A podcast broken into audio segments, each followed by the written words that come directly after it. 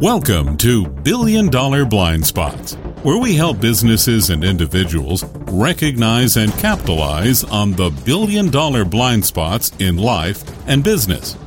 Listen in as best selling author Sean T. Uncovers the not so obvious billion dollar blind spots.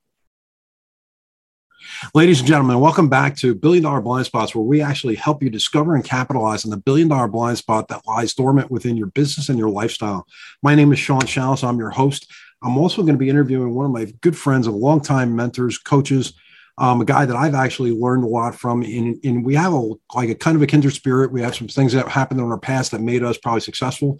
Um, but you know, the guy's name is Jay Berube. He's actually um, a real estate entrepreneur. He's been around for years, multi, uh, multiple business owners in the fields of real estate, property management, digital marketing, sales, coaching. Jay has personally sold over 1,400 homes and managed 3,000 properties. I'm, I'm going to say that again managed 3,000 properties.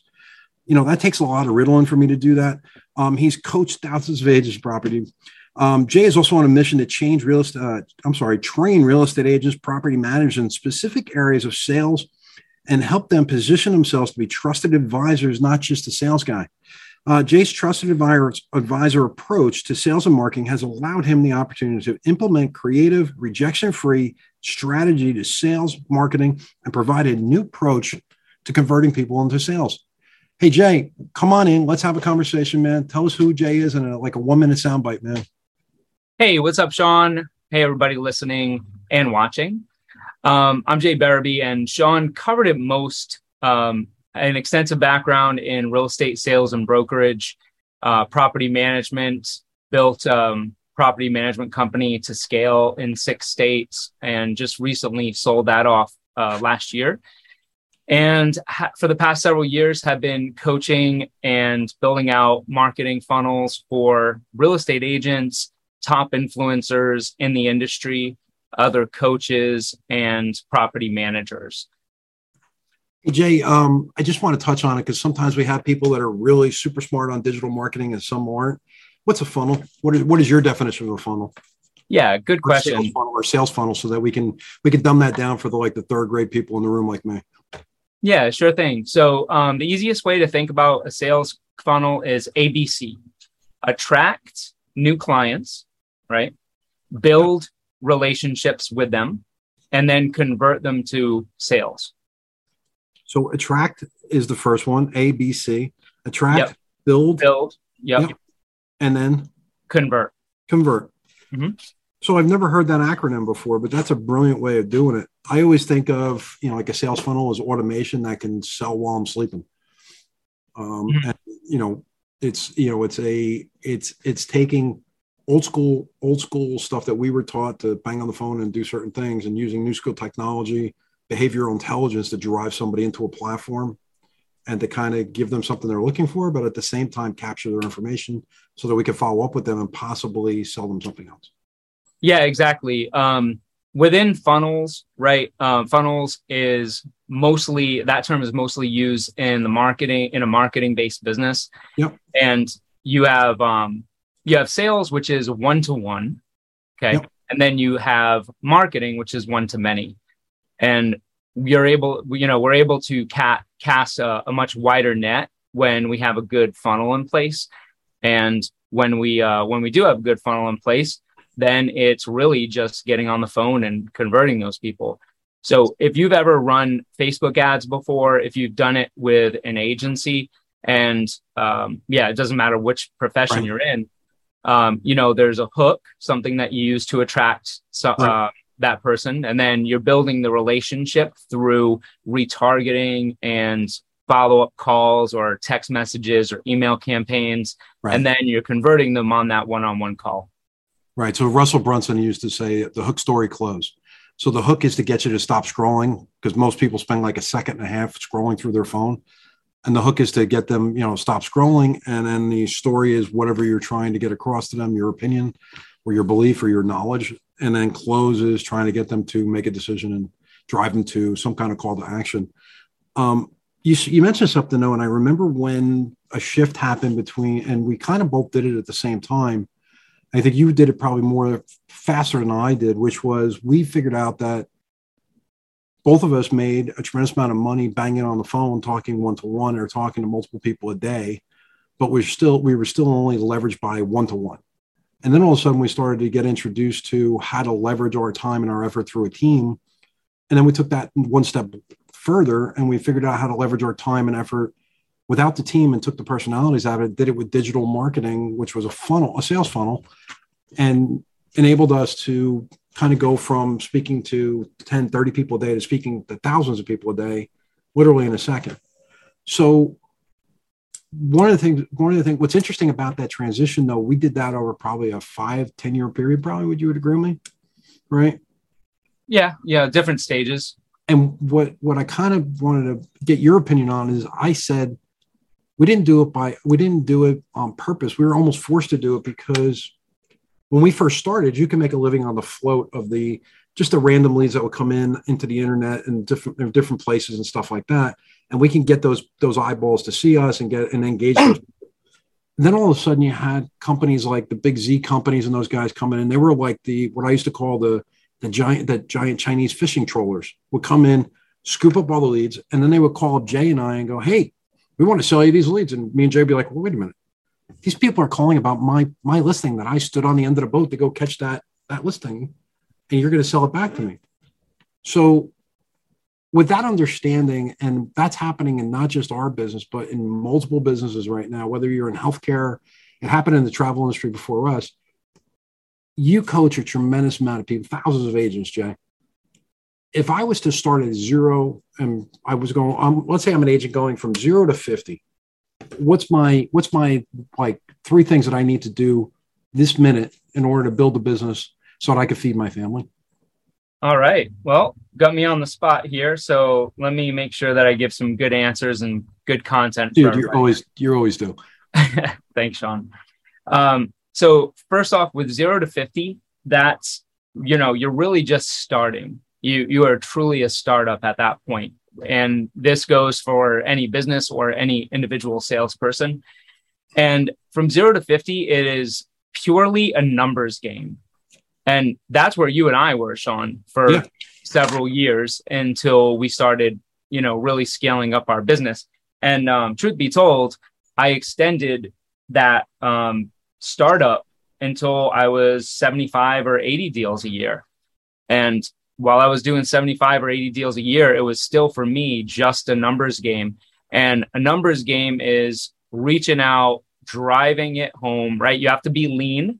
So your um, your expenses have to be low in your business. You need to identify the best um, the best quality lead source that you can get in touch with directly over the phone and then you need to get on the phone or in person or over text. You know you need to really start strategically getting on the phone direct to consumer. Okay. So let me re let me just re just recover that. So you said first thing you got to be is you got to lead by example it sounds like right? Like we did we probably did 75% of the business when we were doing those numbers. You mentioned that you have to be lean and you have to watch your P and L or watch your numbers right on their cost of operation, right? And yep. you talked about the quality of the lead. Tell me more about the quality. Like, what is what would what is? Let me ask you this: um, If you're uh, you're in the you're in the real estate space and you're doing real real estate transactions, how do I know what my how, what's a good way for me to figure out my ideal client profile? Yeah. Um, so to figure out your you know, I, I, wouldn't even go that far on um, as as a starter, right?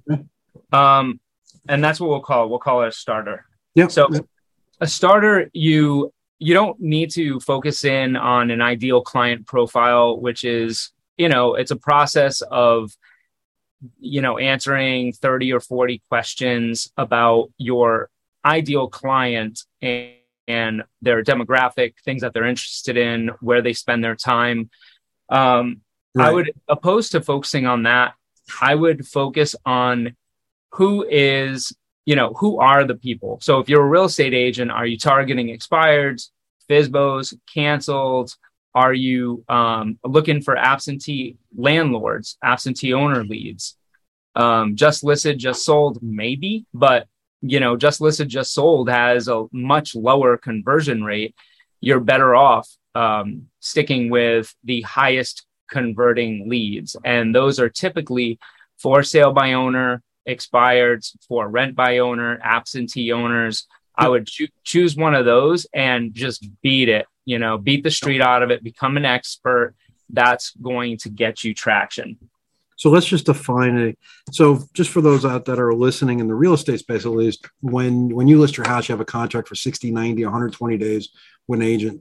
And that agent says, Hey, you know what, Jay, if, if I sell your house, you're going to pay me. And if I don't sell your house, you're still going to pay me if you sell it with somebody else during that period. But after that, it expires. And at midnight, when that contract expires, for years, Jay and I, the next morning, eight o'clock in the morning, we'd be calling you saying, Oh my God, Mr. Seller, I noticed your home came up on a computer as an expired listing. And I was calling to see when do you plan on relisting it? So that in you know when when our mentors would talk about immediate business, they talked about for sale by owners and um, as being like the fastest the fastest track to getting somebody because they're raising their hand. The expired. So so now I'm I've got my business. I'm starting to get it up and running, and and now I'm talking about like your sweet spot, which is people that have been around for a while and they're stuck at 30, 50, 20 deals a year. How do you get them unstuck when you work with them, Jay? Yeah, let me actually mention something that's um that's notable here.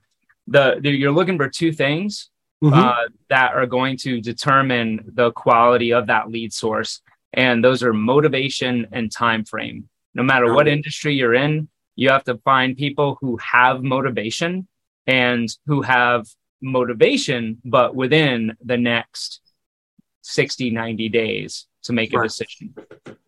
So and how do you how do you figure that out?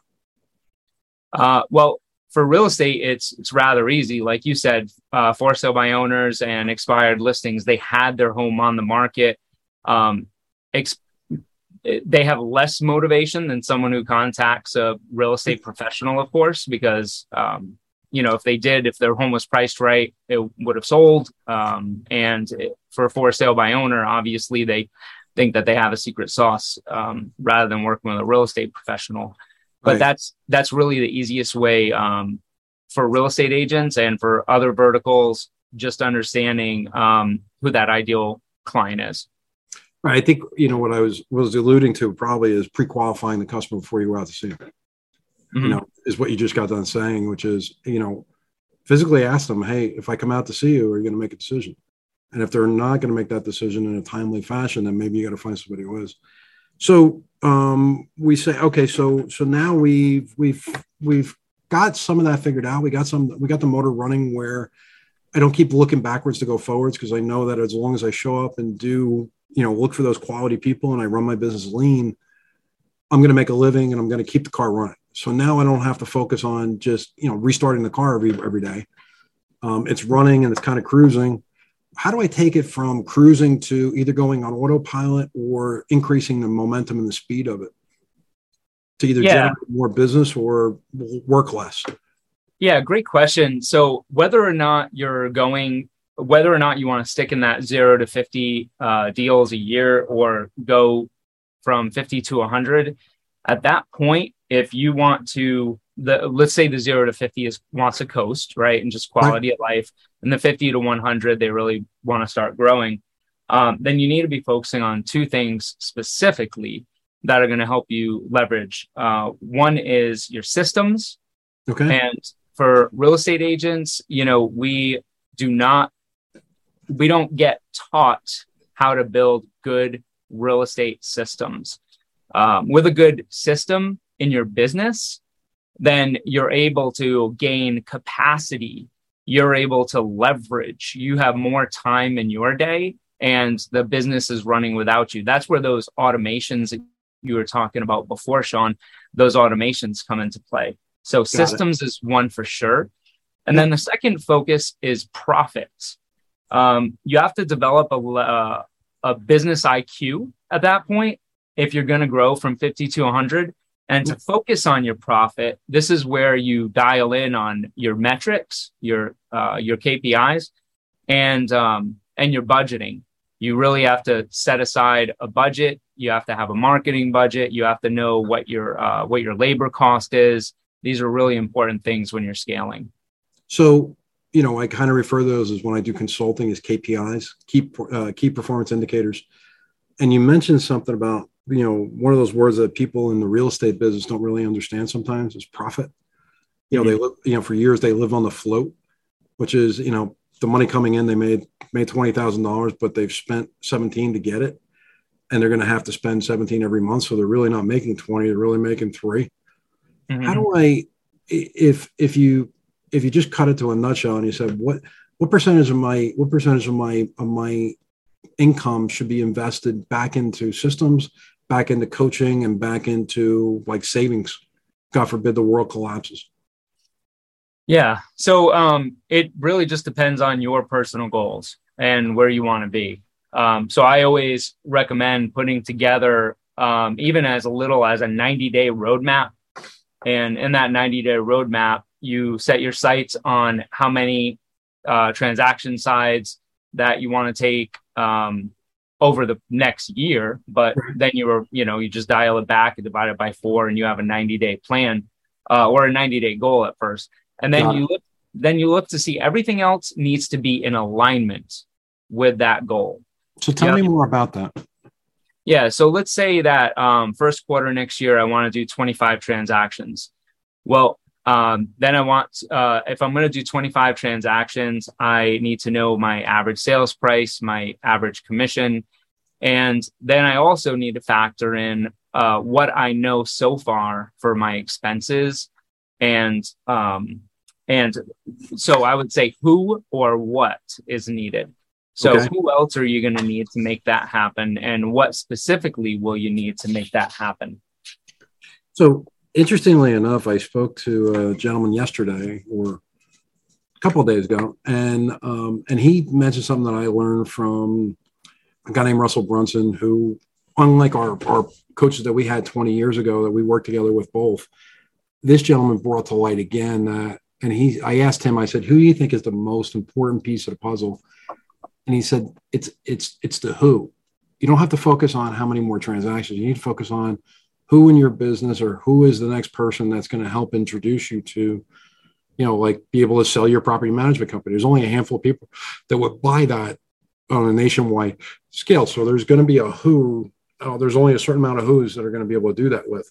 Um, who is you know what do you think is your number one who in your business? Like who is the person that besides your wife because i know your wife keeps you in between the lines um, she's wonderful. Hands, hands down the implementer Many times, um, you know, mo- most real estate agents tend to be visionaries or entrepreneurs, and we will not succeed if we do not have a good implementer. That implementer can be an operations manager, um, process director, but just to keep it simple, it's the person who does all of the technical stuff. They set up the systems, they think strategically, but they can also um, they can also act strategically. So they get you out of the weeds, in other words. Yeah, without a good implementer, you're it's kind of like um, building a hundred story skyscraper and not having a good foundation. Right. So what's what's going to happen, right? You know, you try building the 30th story, but you don't have a good foundation, you're going to collapse. But if you start with a good foundation, then you'll be able to to build and scale as much as possible. I just want to point something out because it goes back to like when I created this podcast, was billion dollar blind spots. And people say, oh, billion dollars, that's way out of my even thought process. What's interesting is like I just kind of clicked in my brain. One of the two things that we kind of learned how to do, I think, in spite of all the training that we did to say, get on the phone and you do this, you do this, you do this, was there is no way that you could build a, a national property management company in six states and build it to scale and then sell it as you, the implementer, you, the, the budget guy, you, the sales guy, you, the everything. And, you know, whether that's real estate or, you know, I don't care, you know, like you said, even if you're, even if you're the guy building the house and the, the, you know, the general contractor, there's a, there's maybe one out of 50 contractors that do the whole thing from start to finish. And those guys are usually dead. And, you know, when they're 45, 50 years old, they have a massive heart attack from doing the entire project and trying to keep all the balls in the air. So when you sit, you know, let me back up. We were taught, we were taught spend the vast majority of our time working in the business and then spend some time working on the business, like by Chris Heller, I think was one of the guys who taught me that. And he said, take a half day or a full day. Greg, actually, it was Greg Harrelson who taught me that. And he said, take half day on Friday and just work on your business versus in your business. If you were to, you just got done talking about that in a very generic way. If you were to work in your business and you were a sales guy, no matter if you're selling buggy whips or, or widgets, what do you think the one, two, three things you'd have to look at to be able to realistically know if you're going backwards, forwards, or stagnant? What are the like the three things that you need to look at? Um, so are you asking what are the three things to know if you're um, successfully growing your business? Yeah. In other words, like, am I am I going forwards? Am I going backwards? Like the market went up five percent and my business went up nine percent. So I actually outperformed the market by four percent. Or did the market did the market stay flat and my business my business went down twenty percent? Mm-hmm. You know, I only I only care about that um, as it relates to to my company performance, okay. um, not my company growth. Uh, so tell, I, me, tell me the difference in that. Yeah, what I mean for my company growth, uh, if I'm setting the target for where I want my company to be um, within the next year or yep. three years, then that target, I want to know if I am on track to hit that target. That's what I want to know. Okay. Um, with other uh, with other outside uh, market data, that's good information to know to use in content uh, marketing and also um, to you know to understand how your competitors are doing and what the rest of the market is doing. So that's good information but for me uh, to grow a company i'm looking at what we're looking to achieve and if we're on target to get there. Got it. So so it sounds like you know that's a you're not letting the you're not letting the short term goals dictate your long term strategy. If I had to summarize what you just said, okay, um, and it just just a simpler you know from in my head at least that's how I heard it. Mm-hmm. Um, and in let's just you know I want to just wrap this up, but I want to I want to make sure that people understand the depth of your knowledge and experience is you know it's so diverse and it's so you know impactful the way that you've you know the way you've impacted so many people's lives over the years. I've watched you do it. Um, if i took you and stuck you in the desert and you had your knowledge your experience and all that gave you 500 bucks how would you rebuild your business if i took it all away from you tomorrow? Which well, you, business? you you actually did it. You moved from florida to where you are now. Yeah. Yeah we did that. So um you know, putting on the entrepreneur hat and not being exclusive to real estate sales or property management. Five years ago, I had a choice to make, and that choice wasn't really a choice because my wife kind of told me that we were going to be moving. Right. And we moved states. And that's uh, to a real estate agent, you know, that's our worst nightmare yeah move shifting markets. You know you move to a new market i mean we were making we are making good money. We were selling at that point 100 homes a year. Uh, we were managing about 500 or so properties in southwest florida. And yeah the decision that we had to make was um, you know what do i do? what do i do? You go five states away and you're at zero. You got a business yeah. card on your phone. Now what do you do?